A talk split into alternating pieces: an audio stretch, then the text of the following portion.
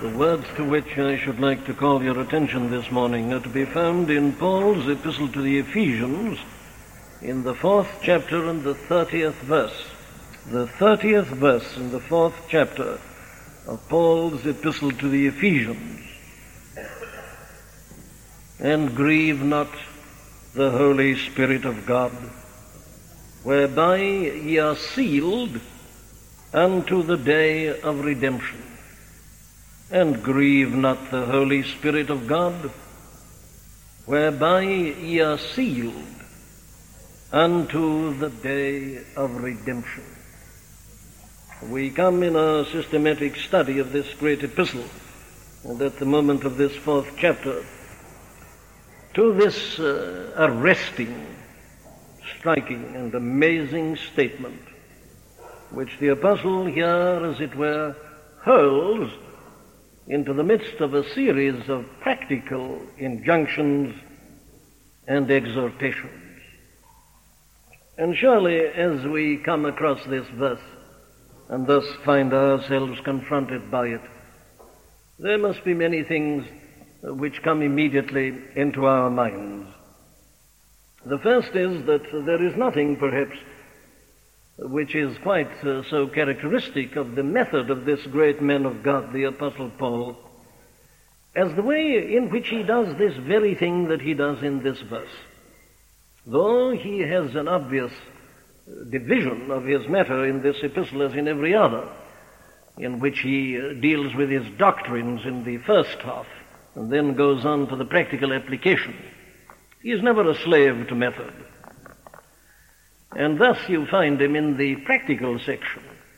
And as he is actually dealing, as I say, with specific, particular matters in a thoroughly practical and pastoral manner, he suddenly hurls in a mighty statement like this, which again brings us face to face with one of the great central, pivotal doctrines of our Christian faith and profession.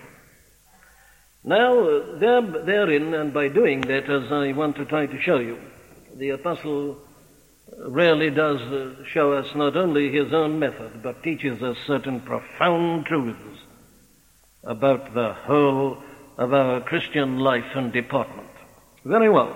As we look at this statement, there are some two or three general remarks which it seems to me, uh, at any rate, are called for. The first is the question of the connection of this particular statement. And here there is disagreement, not serious, of course, because in the last analysis it doesn't matter. There are those who say that this statement rarely comes as a kind of climax to what he's already been saying. That uh, having told us not to lie and not to be angry in a wrong sense, and having told us not to steal any more and not to allow any corrupt communication uh, to proceed out of our mouth, he says, in effect, don't do anything like that. Because to do any one of those things is to grieve the Holy Spirit of God. And of course, it's perfectly true. But I think it's equally true to say that the apostle uh, had in his mind when he penned these words what was also to follow. Let all bitterness and wrath and anger and clamor and evil speaking be put away from you with all malice. And be kind one to another, tender hearted, forgiving one another, even as God for Christ's sake hath forgiven you. In my analysis, which I put before you when we were dealing with the 17th verse, I suggested that, in my opinion, this 30th verse is more an introduction to that which is to come rather than a kind of summing up and enforcing of that which has gone before. I, I say all this merely uh, for the sake of the orderliness and the tidiness of our minds and our thinking. The more tidy our minds are as we read the scriptures, the better Christians we shall be. But undoubtedly, as I say, this uh, statement covers both the preceding exhortations and injunctions and also those which follow. It comes here as a kind of center, a focus of all that is said in the particularities. The second remark I would make is this that even in this verse, we have what we may very well describe as the differentia, the differentia of Christian ethics. Now, what I mean by that is this. We have here what really makes Christian ethics what it is and differentiates it uh, from every other kind of moral or ethical system. There is no other kind of moral ethical teaching which ever makes this kind of statement. This is the peculiar thing about Christianity. All the others will tell you uh, not to lie. They'll tell you always to speak the truth. They'll tell you uh, not to lose your temper, but always to be controlled and disciplined. They'll tell you not to steal. They'll tell you not to use bad language or any kind of corrupt communication and to be kind and good and helpful and philanthropic. They do all that. But what they never do is this. Never in their systems do you find this. And grieve not the Holy Spirit of God. Never. This is, I say, the peculiar thing, the differentia, the thing that marks it off, separates it uh, from everything else. And that is important, of course, in this way. That unless our conception of the Christian life and of Christian living and of conduct and of behavior includes this, is based upon this, and always leads us to this, it is not truly Christian. Good conduct is not of necessity Christian. And this is a tragic fact in the life and history of the church, as we all know so well. That so often morality is taken for Christianity. A morality which uses Christian terminology. But this is the test. Is the whole of our life centered round a truth like this? Is this at the very heart of our whole outlook upon conduct and behavior and at the very heart of our practice. Uh, let me therefore put all this uh, still further in a third uh, general point, uh, which is this. That in this verse, in this statement, we have what we may well describe as the very heart and nerve and center of the biblical doctrine of sanctification. Now, this is the biblical doctrine of sanctification. Indeed, this is always the New Testament way of teaching that doctrine and of presenting that doctrine. And uh, you notice uh, the way that it does so. It's an appeal. Yes, but you notice the kind and the type of appeal that it is. You notice how the Apostle Paul commends this uh, particular type of conduct. You notice his reason for telling them to put off the old men and to put on the new, and to stop doing those various things which he's been mentioning. You notice the nature of his appeal. Well, uh, what is it? Well, uh, negatively, let me point out that he's not merely appealing to them to conform to a law or to live in conformity with a particular code, a moral code or a code of ethics. That isn't his appeal at all. He doesn't mention it. It's not on a legal level. It's not merely to keep up to a certain standard. Standards are all right, but that isn't a peculiarly Christian thing. Uh, still more important is it to observe this. He doesn't appeal to us to refrain from doing all these things for our own benefit. Now, here is a very important point, surely. Because certain popular prevailing schools of teaching and of thought with regard to sanctification invariably put it in terms of us. They come to us and say, Now, are you having any trouble in your life? Are you being got at by a particular sin? Are you being defeated? Are you constantly going down to a particular matter? If so, they say, come to us. Here, come to the clinic, and we'll help you to deal with that particular sin that's getting you down. Not a word of that here. That's not the biblical way of presenting sanctification. It doesn't start with us. It isn't in terms of us. It doesn't say, now, if you want to live a victorious life and to be really happy and to have great enjoyment and wonderful experiences, stop doing those. Not at all. No, no. This is the way Why mustn't I do those things? Well, of course they're bad for me. And of course, as I'm going to show, they will affect my experience, but that isn't the first thing.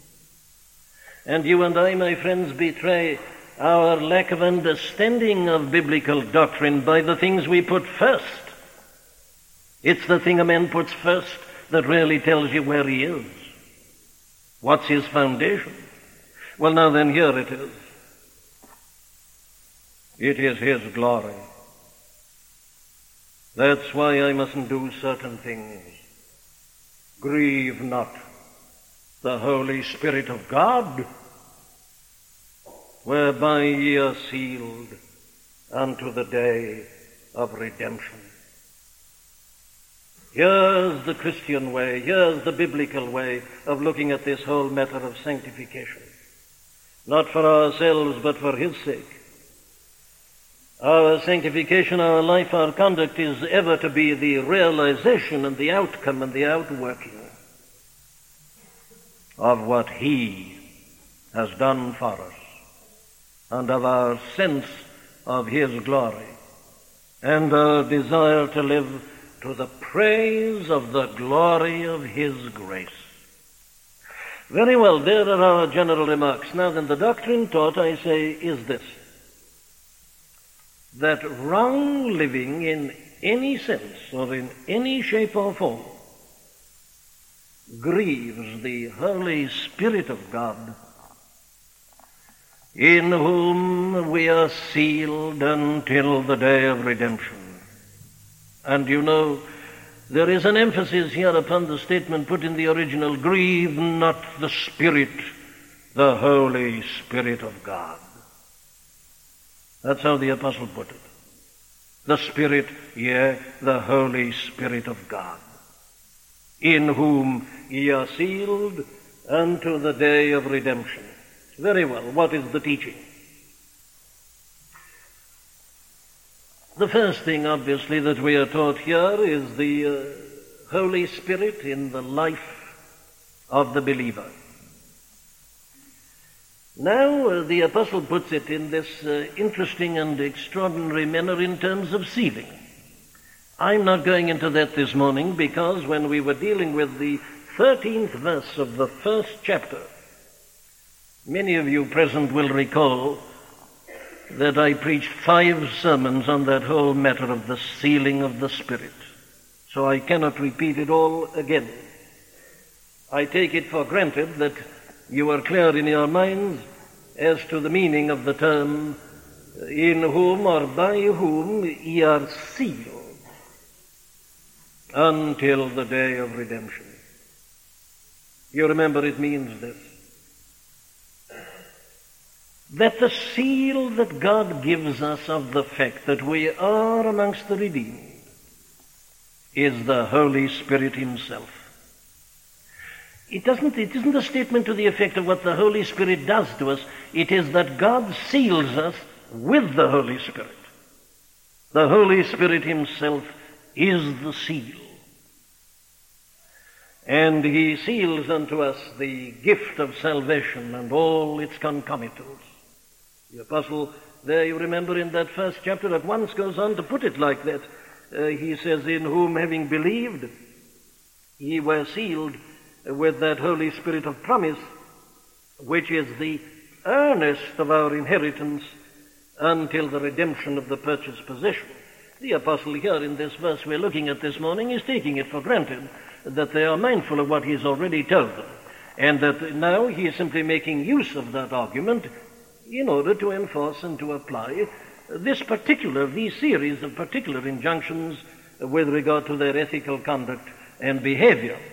Very well, then, the important thing for us to hold in our minds is this that the Holy Spirit dwells within us.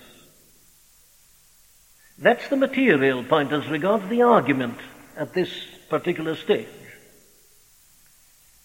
that the Holy Spirit has been given to us, that He dwells within us. Now, no man is a Christian unless the Holy Spirit is in him, and If a man have not the Spirit of Christ, says Paul in Romans 8 9, he is none of his. This is a great uh, doctrine that runs right through the New Testament. We needn't go into it in particular. Uh, you notice that there in 1 Corinthians 3, which I read at the beginning, the apostle reminds us that the Holy Spirit dwells within the church as a body. The third chapter of 1 Corinthians deals with it in the corporate sense. But you remember that at the end of chapter 6, in that same first epistle to the Corinthians, the apostle puts it like this What? Know ye not that your body, he's now talking about the individual, not about the church as a body. Know ye not that your body is the temple of the Holy Ghost which is in you, which you have of God, and you are not your own, for you are bought with a price, therefore glorify God in your body and in your spirit, which are God's. Now that's the thing that the apostle surely has in the forefront of his mind here in this uh, 30th verse of this fourth chapter of the epistle to the Ephesians. That the Holy Spirit dwells within us. That our bodies are the temple in which the Holy Spirit dwells. Now then, let's see how he applies that argument and how he works it out. The first thing, the next thing, therefore, the second in my series, which the apostle tells us, is the astounding and amazing thing that the Holy Spirit can be grieved. Now, this, I say, is a most astounding statement. It's a most wonderful thing. And it sheds a flood of light upon the whole Christian doctrine of redemption. It does so, of course, in this way that God is everlasting and eternal Father, Son, and Holy Spirit. God is, I say, and is independent of everything. He exists in himself.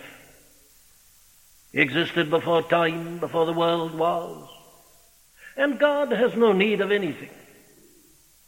God is independent of everything. There's a great theological term. I must use it because it expresses the very idea here. God is impassible, by which is meant just this that God is not only not dependent upon us and upon the world and all the things that happen in it, but in an ultimate sense is not affected by them at all. You and I are creatures that are constantly being affected by the things that happen round and about us. And that is why we give place to anger and to wrath and these various other things with which we have been dealing. We are subject to them and we are affected by them. But God in and of himself is outside it all. And yet you notice that we are told here, grieve not the Holy Spirit of God. Now, how are these things reconciled? That's the question. Well, in an ultimate sense, we can't reconcile them. It's a great mystery that is beyond our understanding, but at any rate, we are entitled to say this that because of the way of salvation and redemption, and as a very part of it, God is, as it were, has stooped to our level. We see it in the incarnation of the Son, don't we? He took unto him human nature, and therefore he knows about our ignorance and our weakness and our frailty. He knew what it was to hunger and to thirst and to be tired. He brought himself within that possibility. And here it seems to me we are told the same thing about the Holy Spirit that for the purposes of redemption and of salvation, because he has come to reside and to dwell in us, it is possible for us to grieve him.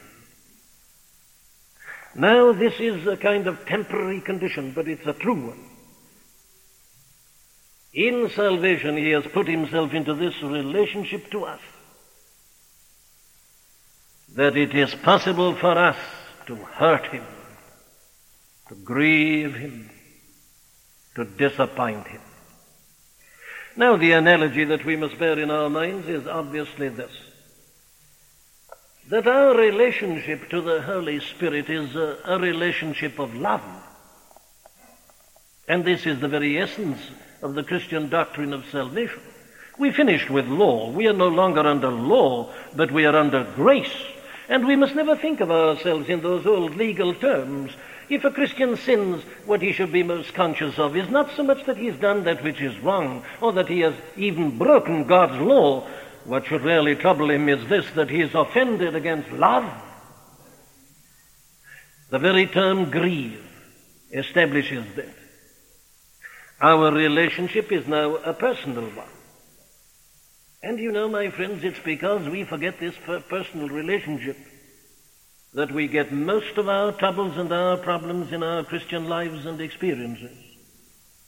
We will persist in regarding the Holy Spirit as but an influence or as a kind of power. No, no, He's a person. You can't grieve an influence, you can only grieve a person. You can't hurt a power, you can only hurt a person. And these are the terms. He can be disappointed in us. Well, a principle can't be disappointed. It's only a person who can be disappointed. And here, I say, is the most vital and important thing for us ever to grasp. That we are in this relationship to the Holy Spirit. If we are Christians, He is within us. He dwells within us. Wherever we are, He is. And let us not forget this. Let us never forget His tenderness. Is He not represented in the Scriptures as a dove? He descended upon our Lord at the baptism in Jordan in semblance of a dove, with all the tenderness of a dove, with all the capacity for being hurt and grieved and wounded. He came in semblance of a dove. And that is the Spirit that dwells within us. He is in us. Our bodies are his very temple. Now, obviously, all this is only true of those who are believers, those who are Christians, because uh, it is impossible for a non-Christian, an unbeliever, to grieve the Spirit. He can resist him, but he can't grieve him. The only one who can grieve is the one who belongs to the family, is one who is in this personal relationship. Now you see what the apostle is teaching. This is the way to look at sanctification. Not simply in terms of particular actions or what happens to me and my experience and so on. No, no, let's forget all that as it were and realize that He is in me and He's always with me. And that my every action is known to Him. And it is possible for me to grieve Him, to disappoint Him, to sadden Him. That's the meaning of this term grieve. Very well then, that leads now to our next point, which follows in its logical sequence, which is this. How then uh, uh, do we or may we grieve the Holy Spirit of God? And the answer is plain before us. Anything that we do which is not holy is grieving to Him. Grieve not the Spirit, the Holy Spirit of God. Now this must be interpreted in its fullest sense. Obviously the things the apostle has been detailing grieve the Spirit. Anything, I say, which belongs to the flesh grieves the Spirit. Take the list he gives in Galatians 5. Now the works of the flesh, he says, are manifest, which are these adultery, fornication, uncleanness, lasciviousness, idolatry, witchcraft, hatred, variance, emulations, wrath, strife, seditions, heresies, envyings, murders, drunkenness, revelings, and such like. Those are the works of the flesh and they grieve the Holy Spirit of God.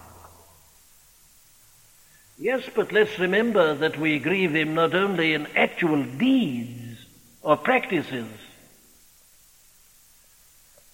We've been reminded already that we can grieve him with our words. He's always with us. He hears everything we say. Let no evil communication proceed out of your mouth, therefore. He's grieved by it. And all these other things that he's going on to mention. Oh, but we must go a stage further. You can grieve him by your thoughts. He is in you. He is within you. How often has the devil tripped us all at this point? You say, but I didn't do that thing. No, no, I know you didn't do it, and you may not have done it because you're a coward. But you thought it, and you enjoyed it, and you played with it in your imagination, and you thought all was well because you hadn't done it. No, no, you've grieved him. An unworthy or an impure thought, a thought of anger, jealousy, or envy, it grieves him, it hurts him as much as the action. Everything is known to him. The innermost recesses of your mind and heart and being. He knows it all. The world doesn't know it. Your own thoughts, you know them, he knows them.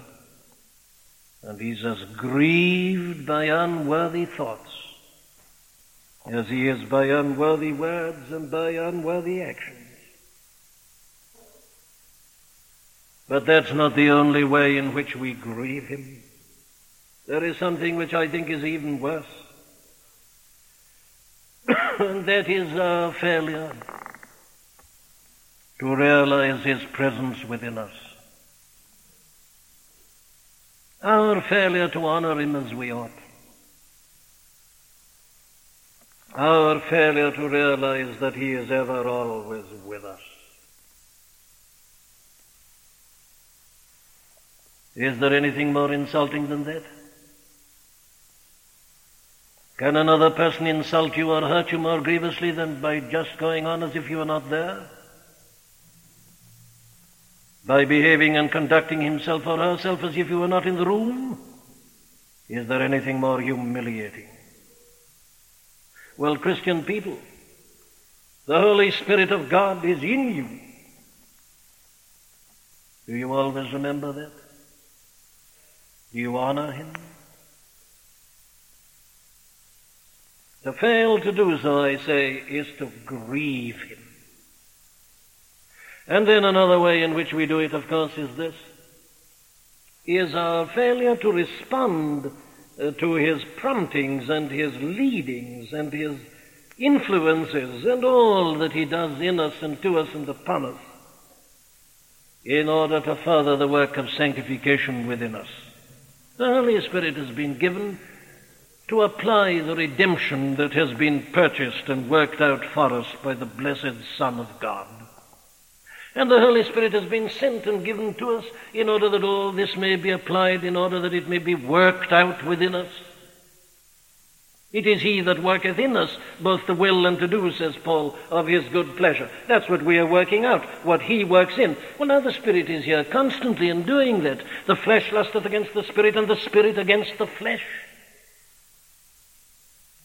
He's within us in order to do this.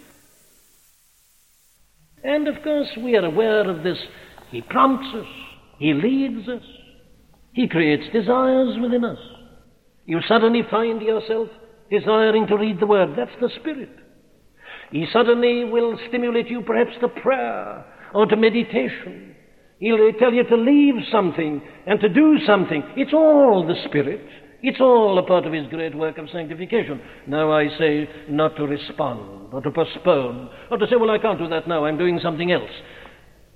Or to fail to give yourself and to be led by him. Oh, these are the ways in which we grieve him. As many as are led by the Spirit of God, says Paul to the Romans, they are the sons of God. Well, if you don't follow his leading, or if you try to thwart them, or if you try to postpone them, it's all grieving. Or go back, fall back upon the human analogy. The parent and the child, that's it. And you see how the Spirit can be grieved by any disinclination on our part, by any tendency to say, all right, I'll do it later on, to put him off, as it were. How grieving to the Spirit that we shouldn't immediately respond and recognize his workings and be grateful to him for condescending to dwell within us and to be concerned about our sanctification. Well, there are some of them. There are many others, but I must hurry on. I'm anxious to complete this. There are some of the ways, rate, in which we do and can grieve the Spirit. But finally, why should we not grieve the Spirit? Why must we pay heed to this exhortation of the apostle? Grieve not the Holy Spirit of God, whereby ye are sealed unto the day of redemption. This is an appeal to both our hearts and to our understanding. They're both involved. It isn't only the heart, it's the understanding also. It isn't only the understanding, it is, as I've been emphasizing, very much the heart and the sensibilities. Why should we not grieve him? Well, I've already been answering the question in a sense. Because he is who and what he is. And that ought to be enough. He is the third person in the blessed Holy Trinity. And He is dwelling as a guest within your life, in your very body. As the hymn reminded us, a gracious, willing guest. You know, the very greatness of the person ought to be enough for us. We all know what this is in practice, don't we? There are certain things we may normally do, but if we happen to have some particularly distinguished guest staying in the house, we don't do it. We feel instinctively we should be on our best behavior when we've got some honorable person with us. There are things we don't do, there are things we do. If there are little children in the house, they're told to keep quiet, not to make too much noise in the morning or at any other time because so and so is staying here. Quite right. It's a mark of respect and of honor. Look at the trouble people take to read books of etiquette in order that they may behave properly in certain high social circles. Think of the punctiliousness with which people study the rules if they should have the privilege of being presented to the Queen in Buckingham Palace. Quite right.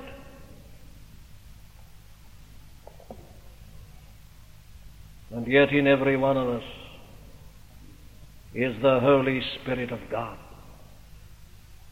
How careful you'd be of your speech in Buckingham Palace. You should be infinitely more careful of your speech wherever you are because of the guest that dwells within you. Your thoughts, your imagination, He's there. He knows about them.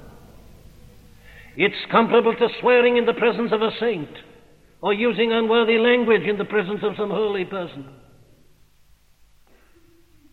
This is Christian sanctification. The realization that He is within us. Oh, not how can I get rid of this? No, no. Think of Him, my dear friend, and then you'll be all right. If you only realized He was always with you and was aware of everything that passes within you, that's the thing that solves the problems. You don't want some magical experience, you just want to realize the truth which is given to you in this Word of God if we but realize that He's always within us. Our whole conduct and deportment would be entirely different. But let me hurry to a second reason. Think of the base ingratitude that we are guilty of when we grieve Him in any shape or form. Think of all that has been done for us. Think of the planning of God in eternity. Think of the subordination of the Son to the Father, and of the Spirit to the Son and the Father. Here he is co-equal, co-eternal, the third person in the blessed Holy Trinity, and yet for your redemption and mine, he subordinated himself, and he's even condescended to dwell within you. It's base ingratitude not to realize his presence and not always to do everything that is well pleasing in His sight. To grieve Him, I say, is to be a cad. It's to be guilty of a base ingratitude for all He has done for us. And then let me go on and point out another. It is, as the Apostle reminds us here, a complete failure to understand the final object of salvation. What is the final object of salvation? That my sins may be forgiven, that I may be happy all the day, and that I may get rid of all the problems in my life. No, no. They are incidentals. That's not the end and the object. What's the end and the object? Well, here it is the day of redemption. Grieve not the Holy Spirit of God, whereby ye are sealed until. That's the end. Oh, these things, thank God for them, while we're passing through this world of time, but these are the temporaries. There's the grand thing. Well, what is it? Well, it's this. It is this day of the Lord that is coming. It is this day when Christ will come back and judge the world in righteousness and destroy his every enemy and remove every vestige of evil out of the whole cosmos and will usher in his everlasting kingdom. And you and I shall be in it.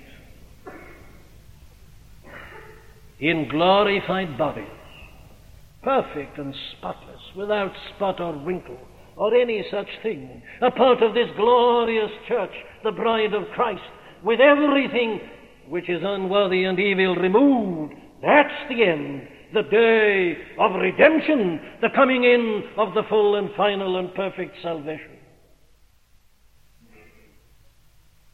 The apostle has really said it all at the fourth verse of the first chapter. According as he hath chosen us in him before the foundation of the world, that we should be holy and without blame before him in love. That's the end of redemption and salvation. Not so much, I say, these particular things that may be true of us here and now, but that we may be holy and without blame before Him in love, in this world, but especially there, the day of redemption. A man, therefore, who grieves the Spirit is a man who clearly is not understanding as he ought the whole object and purpose of redemption. Why did Christ die on the cross? Was it simply that you might not go to hell? No, no. Put it positively that you might go to glory. Don't look at the negative always. Don't always say, I'm delivered from this, that, or the other. Of course you are. But you're delivered for, prepared for. It's that which matters. Isn't it tragic that people will preach sanctification in these subjective personal terms instead of holding before us the vision of the day of redemption, the glory that awaits us, the perfection that we're being prepared for? That's the object of it all. Why, says Peter, putting in his own style and words the thing which the apostle says here. He says, He that lacketh these things is blind and cannot see afar off, and hath forgotten that he was purged from his old sins. Add to your faith virtue, and to virtue knowledge, etc., says Peter in that second epistle, the first chapter. Why? Well, if you don't, he says, you're blind, you can't see afar off. But if you do these things, what will happen? You'll have an abundant entrance into that final state of the kingdom of God.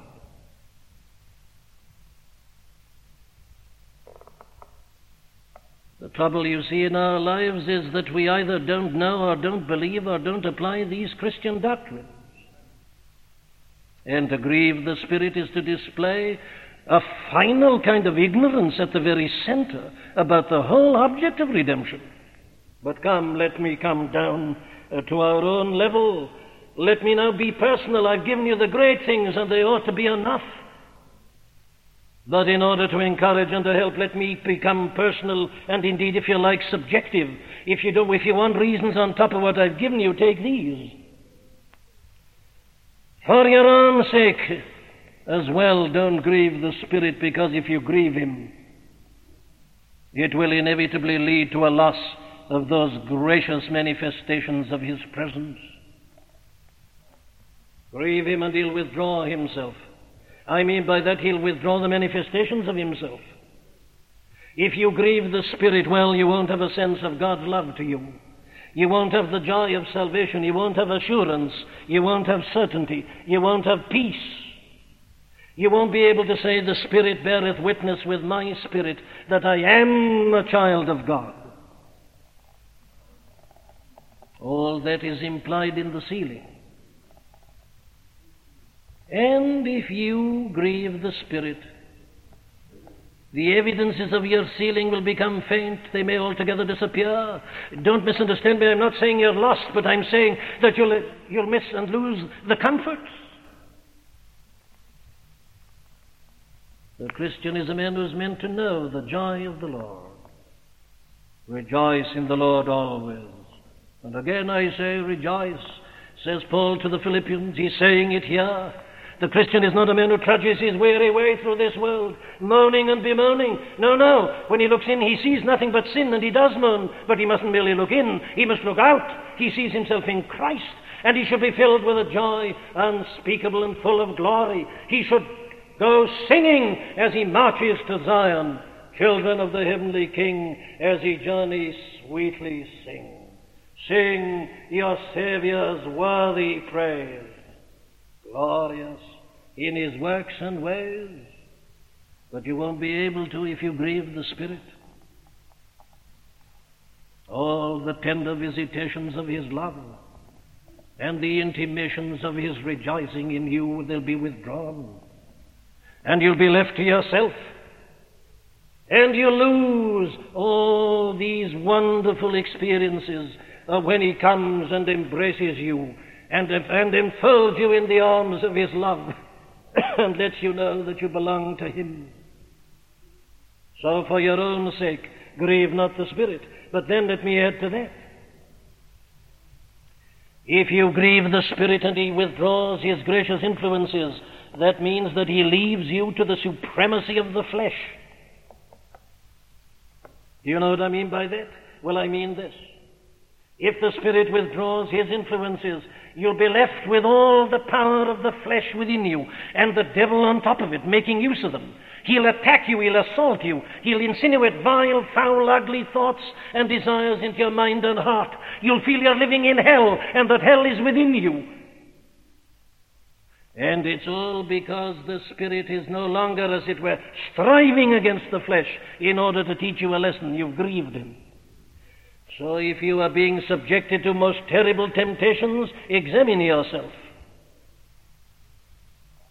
It may be that in a sense you are being delivered over to Satan to correct you and to bring you to your senses and to lead you not to grieve the Spirit of God, the Holy Spirit of God.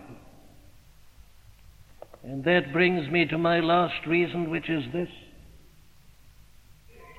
If you and I grieve the Spirit and He withdraws His manifestations, it will probably lead also to His strivings and His convictions within us. For a while, we may not know even that. We may be just left to the assaults of the flesh and its power. But then the Spirit will come back He's there the whole time. He's just withdrawn his gracious manifestations. And he will convict us. He will thunder out the law again. He'll make us feel we were never saved, that we are lost, that we are damned and reprobate. He'll do it. Why? Simply again to bring us back to where we ought to be. And if you don't want to know these mighty strivings and convictions of the Spirit within you, don't grieve Him. Let's be clear about this doctrine.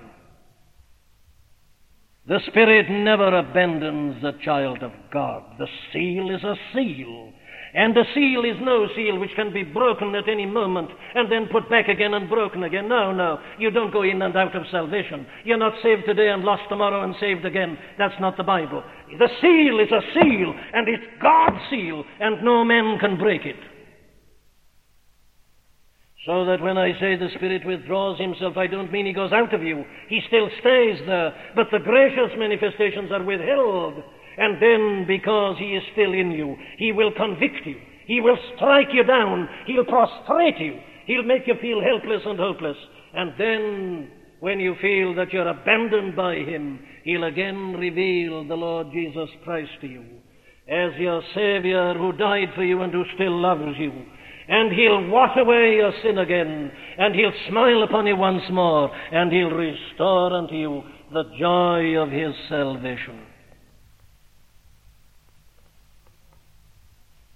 But what fools we are ever to live in such a way as to lead to such experiences? Grieve not the Holy Spirit of God, my dear friend. He's in you, and He will have you, and He'll bring you to that glory and perfection. And if you won't be led by Him, well, He'll chastise you. He which hath begun a good work in you will perform it until the day of Jesus Christ. Don't grieve him, my dear friend, I warn you, don't grieve him. For if you do, you will bring upon yourself grievous experiences and agonies of soul that you need never have had. Very well, then, what are we to do? Well, it's simply this, isn't it? Remember that He's always in you. Start your day by saying that. I'm a child of God, say. And therefore the Holy Spirit of God dwells within me. Wherever I may be, whatever I may have to do, whatever may happen to me, He will be with me. My every thought, word, and deed will be in His sight and in His presence. Oh, how I thank God for the privilege. How careful I shall be in nothing to grieve Him or to disappoint Him. Grieve not the Holy Spirit of God, whereby you are sealed until the day of redemption. Remember Him. Remember what He's doing in you. Think of the glory for which He is preparing. And these things will become unthinkable. Amen. We do hope that you've been helped by the preaching of Dr. Martyn Lloyd-Jones. All of the sermons contained within the MLJ Trust audio library are now available for free download. You may share the sermons or broadcast them. However, because of international copyright, please be advised that we are asking first that these sermons never be offered for sale by a third party. And second, that these sermons will not be edited in any way for length or to use as audio clips. You can find our contact information on our website at mljtrust.org. That's mljtrust dot org.